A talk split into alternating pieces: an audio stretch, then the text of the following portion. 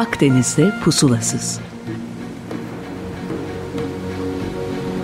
İnsan, tarih ve deniz.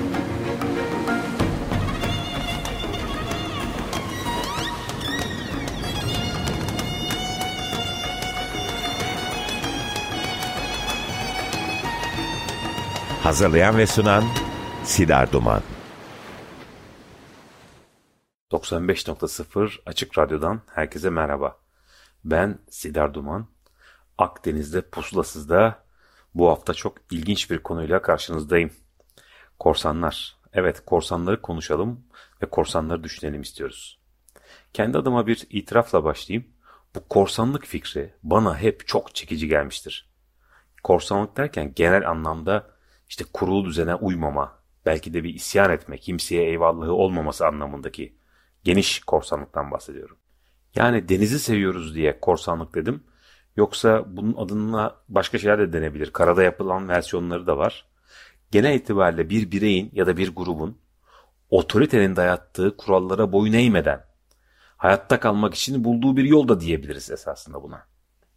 Yani bana sorarsanız işin özünde sınıfsal bir boyut tabii ki var.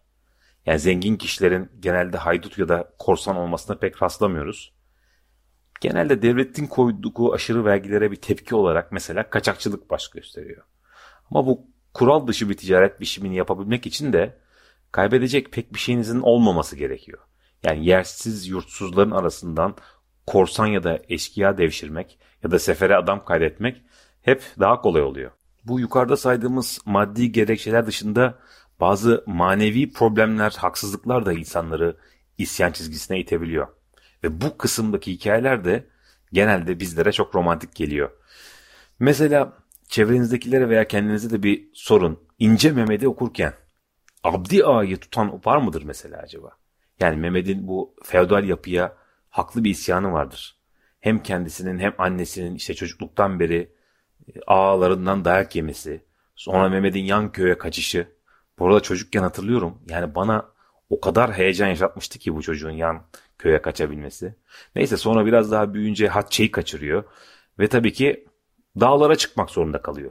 Zaten bir kere de dağa çıkıp da kuralı yıktığınız anda geri dönüşte pek yok. Çizgiyi geçmişsiniz demektir. Anadolu tarihi de yani Roma, Osmanlı veya Cumhuriyet bence çok fark etmez. İsyanlar üzerinden de çalışılabilir. Yani isyanlar tarihidir esasında. İdeolojik görüşünüze göre de bu olaylara haklı ya da haksız bulabilirsiniz. Ancak hayatını idame ettirebilen, başını sokacak bir evi olanlar baş kaldırmışsa eğer, bu konuda bir durup düşünmek gerekiyor bence. Mesela tekeli isyanlarını düşünün. İnsanlar aileleriyle kalkıp Antalya'nın Toroslarından İran'a yürümeyi hayal ediyor. Yani bu farklı bir isyan tipi diye düşünüyorum. Yaşar Kemal de sanki İnce Mehmet üzerinden bu Anadolu isyanlarını bir özetini yapmış gibi hissediyorum. Tabi okuyanlar hatırlayacak bunun pek bir özet olmadığını da biliyorsunuzdur. Ama Anadolu tarihi de çok uzun öyle düşünebilirsiniz. Neyse sonunda İnce Mehmet Abdi Ağa'yı vurur. Ve öyle bir andır ki bu normalde belki üzüntü verebilecek bir olay, ölümle sonuçlanan bir hadise. İnce Mehmet'e duyduğumuz sempatiden dolayı bize çok farklı gelir. O günkü duygumu da hatırlıyorum. Ve isyanın haksızı olmaz dedirtmişti bana adeta. İnce Mehmet şayet Anadolu'nun deniz kenarında doğmuş bir çocuğu olsaydı bu sefer de gidip garp ocaklarına ya da işte herhangi bir sefere tayfa yazılıp ya da korsanlık yaparak hayatta kalmaya çalışacaktı. Popüler kültür öğelerinden birkaç örnek verelim. Bu Captain Jack Sparrow mesela onu izlerken hiç ya bu İngiliz armadasının tekneleri de şu Jack Sparrow'u yakalayıp da bir assa dediğimiz olmuş mudur mesela? Sanmıyorum yani kalbimiz hep Jack Sparrow'dan yani korsandan yanadır. Baktığınızda biraz tezat gibi geliyor yaşadığımız dünyaya. Ama his işte bu. Çok da gem vurulmuyor. Bu program hazırlarken bu isyan konusunun bize niçin romantik geldiğini de sorgulama fırsatı buldum. Umarım e, sonlara doğru sizin de kafanızı karıştırmaya başarırım. Tarım devriminden yani Neolitik devrimden itibaren insanlar kalabalık bir şekilde birlikte yaşamaya başlıyor. Bunun doğal sonucu olarak da bazı kurallara ihtiyaç duyuyoruz. İnsan yapısı kurallara. Yoksa doğa ile simbiyoz bir şekilde yüz binlerce yıldır yaşaya gelinmiş insanlar. Ama üzerine bir de Fransız ihtilalinin takiben işte imparatorluktan milli devletlere geçiş süreci, e peşine sanayi devrimi falan derken bu kural koyma ihtiyacımız hat safhaya çıkıyor. Ve bu kolonyal toplumların siyaset bilimcileri de şimdi isim vermeyelim bence modern köleliğin temellerini atıyorlar. Nasıl bir yöntem bulsak da bu genel halk kitleleri, sömürülenler isyan etmese. Olay bence buradan çıkıyor. Ve buna çok da güzel bir kılıf uyduruyorlar. Toplum olarak tüm haklarımızı seçtiğimiz ya da işte monark fark etmez bir egemene devretmemizi bekliyorlar. Aksi halde doğamız gereği birbirimizi yeriz. Herkes herkese karşı olur. Doğa durumu bunu gerektirmektedir diyorlar. Hak ve yasa zıt iki kavramdır. Haklarımızdan vazgeçelim ve canımızı alması dışında tüm hepsini bu muktedire devredelim. Böylece özgürlüklerimizi de kendi elimizle bu muktedirlere devretmeye ve işte bu sürece de razı olmaya başlıyoruz. Bu yönetici ve yaşadığımız toplumun diğer bireyleri de sonuç olarak aman canımız almasınlar da varsın özgürlüğümden ben vazgeçeyim noktasına geliyoruz. Allah vermesin düzen bozulursa insan insanın kurdu olduğu için birbirimizi yok ederiz. Şimdi bunun üzerine düşünüyorum sevgili dinleyenler. Bu felsefenin ortaya çıkışı ve korsanlık da neredeyse aynı zamana denk geliyor. Demek bazılarına göre mavi gökyüzünün kendilerine dar edilmesi fikri pek de dayanıldığı bir şey değil. O yüzden de kendilerini denizlere atmışlar. Tarihsel süreçte korsanlığa bakmak istersek tabii ki bronz çağına gidiyoruz. Çünkü eğer bir kural koyan varsa isyan eden de olacaktır. Hatırlarsanız daha önceki bölümlerde konuştuk bu yazının icadı ve gelişen işte aterkil toplumlar üzerine tabii bu muktedirlerin kural koyma fantazileri e, insanları o çağda da isyana yöneltmiş. Bu deniz halkları dediğimiz e, kitle göç bahsinde konuştuk bunu. Bu bronz çağını esasında sona getiren e, aynı zamanda ekiptir. Bunlara bir nevi korsan da demek çok yanlış olmaz. Denizden geliyorlar. Buldukları her şeyi yağmalıyorlar, yok ediyorlar. Roma dönemine geldiğimizde ilginç hikayeler var. Mesela bu Kilikyalı yani şu anda işte bizim Antalya'nın doğu tarafındaki hemşerilerimiz olan bazı korsanlar meşhur Zul Sezar'ı e, esir alıyorlar. Ve 12 adalardan şu an Didim'in karşısında bulunuyor yanlış bilmiyorsam Farmakonis'i de hapsediyorlar. Tabi bu yüzden Roma çok sinirleniyor ve korsanlığı bitirmek için bir can hıraş çabaya e, girişiyorlar. Ama unutmayalım ki bu sadece Jules Caesar'ın öcünü almak için değil esas sebep Roma'daki bu çok büyük kalabalık nüfusu beslemek için gerekli buğday Mısır'dan geliyor. E, Mısır'dan gemiyle gelen bu buğdaya da tabii ki korsanlarımız musallat oluyorlar. Biraz daha ilerleyelim tarihte. Mesela 900'lere geldiğimizde Vikingler meşhur korsanlarımız. İstanbul'da iki kere kuşatmışlardır bu arada. Çok şükür alamamışlar. Aslına bakarsanız bu Norslu korsanlarımız ticarete çok olumlu katkılar da sunmuşlar. Değişik bir bakış açısı ama paylaşalım. E, esasında Roma'nın çöküşünden beri atıl duran böyle değerli madenler var Avrupa'da.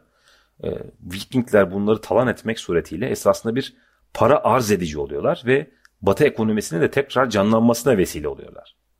Yani bir örnek olarak yani bu Batı'nın ne kadar durağanlaştığını anlatmak adına ekleyelim. 10. yüzyılda Halife el Hakim'in kütüphanesinde 400 bin kitap var. 5. Charles'ın koleksiyonunda ise sadece 900. Peki kime korsan diyelim? Ya da herkes için korsan aynı kişi midir? Devletler de çıkarları için bu korsanları kullanır mı? Ya da bayrakların farklı olması benzer suçları işleyen devletleri de korsan yapar mı? Ya da kolonyal dönemin devletleri birer korsan devlet değil mi der? Şimdi cevabınız evet ise o zaman ne yapıldığı değil de hareketi kimin yaptığı belirliyor korsanlığı da. Araya bir şarkı almak istiyoruz. Depeche Mode'dan gelsin. Where's the Revolution? Çok özetle sözleri o devrim nerede? Kararları kim veriyor? Sen ya da dinin mi? Hükümetin ya da ülken mi? Uzun süredir ızdırap çekiyorsun. Hakların yeniyor, görüşlerin reddediliyor. Manipüle ve tehdit ediliyorsun. Terörü bir silah olarak kullanıyorlar. Ve aptal olana kadar korkutuyorlar seni. Ve bu sen onların safına geçinceye dek sürüyor. Evet, Akdeniz'de pusulasız devam ediyor. Açık Radyo'dayız. Bu şarkıda geçen trene binenlerden bir kitle olarak korsanları da ele alabiliriz diye düşünüyorum. Şimdi 16. yüzyılda ilginç örnekler var. Bu kime korsan denir, kime denmez. Buyurun siz karar verin. Bu İspanyol Francisco Pizarro'yu ele alalım. Avrupa kıtasının çok meşhur bir kahramanı. 22 yıl boyunca bütün Amerika'yı sömürüyor. başta İnkalar olmak üzere önüne gelen altın için ne varsa yok ediyor. Ve 30 atlı ve 100 kadar piyade ile İnka kralını esir alıyor ve fidye olarak evler dolusu altın istiyor. Fidyeler verildiği halde de İnka kralını öldürüyor. Yani bu arada konuştuğumuz İnkalarda barut yok, kılıç yok, adamların savaşmak gibi bir niyeti de yok. Şimdi bu durumda korsanlara bile taş çıkartan bu hamleyi nasıl görmeliyiz? Yasal mermili bir komutanın bu yaptığı işgal nereden baksan hakikaten tutarsız bir iş. İspanya'ya yüzlerce ton altın ve gümüş kaynağı sağlıyor. O kadar ki bu yeni kıtanın yağması Cezayirli korsanlar için de önemli bir gelir kapısı oluyor. Çünkü bu Amerika'dan yükle dönen gemileri bir bir avlamaya başlıyorlar. Altın o kadar bollaşıyor ki gümüşten daha ucuz hale geliyor. Fakat bir detay hiç kimseye çok büyük bir refah sağlamıyor bu gelen altın. Bazıları da demeye başlıyorlar ki bu İnkaların laneti yüzünden e, hiçbirimiz bundan yeterince faydalanamadık. Ya da bu sefer de Meksika'yı yağmalayan Herman Cortez'e ne demeliyiz? Yani koca Aztekleri bitiren Cortez bir korsan değil mi? Devlet bayrağı çekili bir gemiyle yapılan yağmanın adı başka bir şey mi olmalı? Ya da mesela İspanyollar için bilinen e, korsanlar arasında en berbatı ama İngilizler için de 1. Elizabeth'in himayesindeki Francis Drake. Golden Hint adlı gemisiyle bu resmi korsanlara verilebilecek en iyi örneklerden de e, biridir herhalde diye düşünüyorum. Bu arada bu bizim e, Kılıç Ali Paşa yani Uluç Ali ve Francis Drake arasında çok ciddi mektuplaşmalar ve hediyeleşmeler var. Herhalde bu devletler üstü bir durum korsanlık. Yani özetle devletleri adına bu İnkalara, Azteklere zulmedip yağmalayan işte Pizarro, Drake ya da Cortez'ler kahraman da bizim Cezayirli berbelerimiz korsan mı oluyor yani? Farklı cepheden bir örnek de Küçük Murat Reis 1630'larda Cebeli Tarık'tan çıkıyor ve kuzey ülkelerinin başlarına bela alıyor. Bütün bu İskandinavların. Hatta İzlanda'ya gidip e, yüzlerce köleyi getirip Cezayir'de satıyor. İngiliz limanlarını hani bu Bristol'ün ağzındaki Lundy adasını 5 yıl elinde tutuyor ve İngilizleri vergiye bağlıyor. Soğuk sulardaki Osmanlı izlerinin bu kaptanı de, deryası hepimizi bu yüzden şaşırtıyor. Ha Baltimore'u bile almış mesela. Peki nasıl olmuş da Akdenizli bir korsan veya işte paşa Kuzey denizlerinde eliyle koymuş gibi buraları bilip bulup alabiliyor. Biz de denizle ilgileniyoruz. Bilmediğiniz sularda seyretmek hele o dönemin koşullarında çok zor. Hikayesi çok ilginç. E, diğerleri gibi esasında. Küçük Murat Reis Hollanda doğumlu. Adı da Jan Jansson. Kanarya adalarında Berberi korsanlarına esir düşüyor ve Müslüman oluyor. Şimdi isteyerek oldu diyen var, zorla oldu diyen var ama çok önemli değil. Yanına bir de kendi hikayesine çok benzeyen Süleyman Reis'i de alıyor. Onun adı da Jan Boer. Navigasyonu çok iyi bildikleri kuzey denizlerinde bu adamlar tabi diğer ülkelere kök söktürüyorlar. Hatta iş o hale geliyor ki bunlar Kuzey Afrika'da bağımsız bir korsan devleti bile kuruyorlar. Bir ara Malta şövalyelerine esir düşseler de diğer korsan arkadaşları gelip bunları oradan kurtarıyor. Yani film gibi hikayeler. Bana sorarsanız biz de acilen bu Osmanlı tarihinin bir parçası olan Garp ocakları, bu berberi korsanlarına başka bir isim takmalıyız. İngilizce'de işte Corsair deniyor, Privateer deniyor. Bunların farkları var. Devlet için, devlet himayesinde benzer işleri yapanlara mutlak surette e, bir sıfat takıştırmak gerekiyor. Örneğin Barbaros Hayrettin Paşa. Şimdi Midilli doğumlu ve abisi Uluç ile korsanlık yaparak hayatını sağlıyor, idame ettiriyor. Mesleği bu yani devşirme değildir. Saray müfredatından geçmemiştir. Dört kardeş ekmeklerini korsanlıktan çıkartıyorlar. Tabi Şehzade Korkut'un da Türk denizciliğine yaptığı katkıları belki konuşmak gerekir ama burada yerimiz dar. O yüzden hızlı geçelim. Ee, Selim e, padişah olduğunda bu kardeşler de artık Kuzey Afrika'nın yolunu tutuyorlar ve İspanyolların elinden Cezayir'i alıp burada sultanlıklarını ilan ediyorlar. Abisi öldüğünde de e, Hızır Reis onun lakabını alıyor ve Kızıl Sakal oluyor. Yani Barbarossa. Osmanlı esasında kendi başkentinden çok daha uzakta olan bu gelişmeleri yakından takip ediyor ve bu korsanlarımızla yakın ilişki kuruyor. Onları kendi adına savaşmaya ikna ediyor. Artık bu korsanlarımız da donanmanın bir parçası oluyor. O kadar ki Osmanlı-Fransız yakınlaşmasının sonucunda Barbaros Hayrettin Paşa ve gemicileri bir kışı Toulon limanında geçiriyorlar. Hemen Marsilya'nın yanındadır bu. Fransızlar da bir jest olarak şehrin ana katedralini camiye çevirip Beş vakit ezan okutuyorlar burada. Ne yazık ki böyle güzel günler geride kalıyor ve Çeşme baskınıyla başlıyor. Donanmamızı kaybediyoruz hemen peşinden. Küçük Kaynarca. Sonra Navarin'de tabii hem donanmamızı hem de denecilik geleneğimizi kaybediyoruz. Çünkü bir nesil komple orada kıyılıyor. Ve değişen savaş gemisi teknolojisini de artık yakalayamaz hale geliyoruz. Eğer dikkatli bakarsak 19. yüzyılda Yunanistan bir Averov zırhlısıyla tüm donanmamızı dize getiriyor. Denizci yetiştirmek çok zor ve uzun bir süreç. Bu Birleşik Krallığın ünlü amirali Nelson hatırlarsınız Trafalgar'da Napolyon dize getiren bu denizciliğin kurumsal hale getirmesini sağlıyor İngiltere'de. Ve bizim küçük Murat Reis'in 3-5 korsan gemisiyle limanına tıkadığı İngiliz donanması artık dalgalara hükmeden bir dünya devi haline geliyor. Aslına bakarsanız bizim de Mezamorto Hasan Paşa'mız var. Ondan çok daha önce 1701'de yine Osmanlı için bir Bahriye Kanunnamesi hazırlıyor. Ee, korsanlarla bu işin devam etmesi mümkün olmadığını anlatıyor. Çünkü tekne tipimiz o zamana kadar kadırga biliyorsunuz. Çok kürekle yürüyen daha alçak bordalı kayıklar. Buradan kalyonlara yani daha yüksek güverteli, bol toplu yeni bir teknolojik sınıfa geçiliyor ve acilen önlem alalım diyor. Ama maalesef liyakat bugün olduğu gibi o günde başımızın belasıydı. E, konumuz siyaset değil o yüzden hemen hızla bir tramol atıp buradan uzaklaşalım. Korsanlık tarihindeki bu arada en ilginç hikayelerden biri de bu demin konuştuğumuz Mezamorto Hazan Paşa'nın bir e, hikayesi. Bu Fransız e, Lövaşe'yi bir topun ağzına bağlayıp atıyor. Bununla meşhur oluyor ve çok vahşet içeren hikayeler sizleri korkutmasın. E, çünkü sorun bakalım bu Mezamorto bu paşayı Fransız paşasını niye topa koyup atmış. Korsanların gazabından karşılığında bir şey vererek kurtulabilirsiniz. Yani hırlı değillerdir. Sizin canınızla ilgili bir dertleri yoktur. Akdeniz'de de bunun sayısız örneği vardır. Bakın resmi olarak bunların ortak bir dilleri var. Lingua franca. Gayri resmi olarak da yüzlerce kurala ve geleneğe tabi diller. Ganimet taksimi nasıl yapılır? Saldırmazlık paktları. Ellerinde seyahat belgesi olanlara dokunmamak.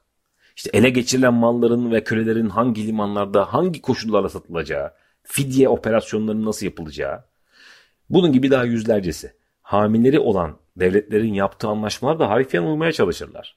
Yani pusulasız olabilirler ama yönsüz değillerdir. Evet Akdeniz'de pusulasızı burada bitirelim. Çünkü çok uzun, çok derin bir konu.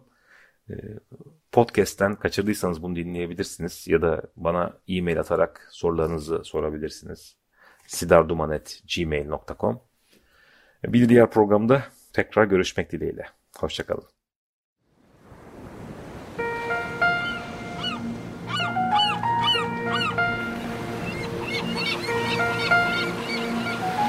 Akdeniz'de pusulasız. İnsan, tarih ve deniz.